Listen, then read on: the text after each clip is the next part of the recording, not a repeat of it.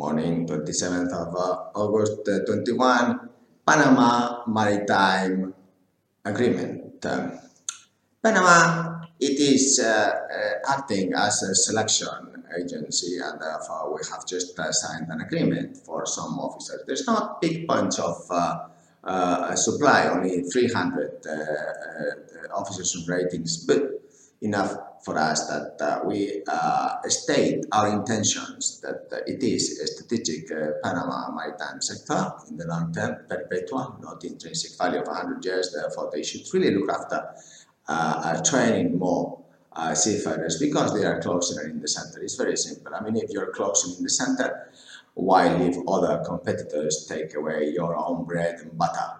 Let's get their act together. And uh, this is a sign that Candina Group is very interested that they look after this expansion into training in Panama because what it is, and therefore also because the flag, and therefore also because the tax system, and therefore also because Candina is in Panama, and therefore also because we look forward in Panamanian officers and ratings really train themselves into English. This is a huge uh, issue that there is today, and also that uh, the Panamanian authorities did uh, also like subscribe these uh, Candina news videos. There is something like 630 videos in English. And that's why I'm making this video in English. So you learn English and you talk about these terms, conditions, enlistment contracts, wages scales, social bonuses, uh, endorsements, flags, associations linked to the maritime business. Uh, and therefore it is very important to have this dictionary clear. It's always the same terms, conditions, contract, wage, scale, social bonus, always the same terms.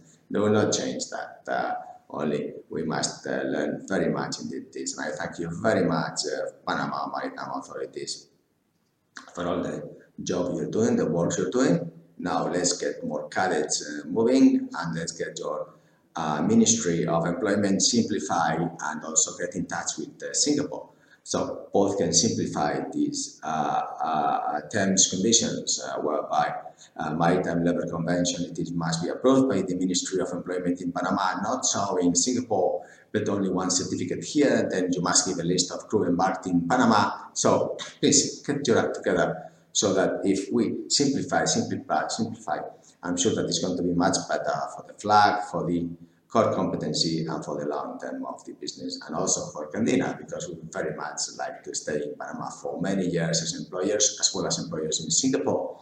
And I believe that uh, previously they have not given enough uh, uh, attention to being employer, but I believe that Candina has a huge competitive advantage by diversifying in flag of conveniences between Panama and Singapore. At the moment it's just Panama, but uh, Singapore will probably get uh, a fleet of uh, 10, 15 ships very soon in, uh, in Candina Group as employer.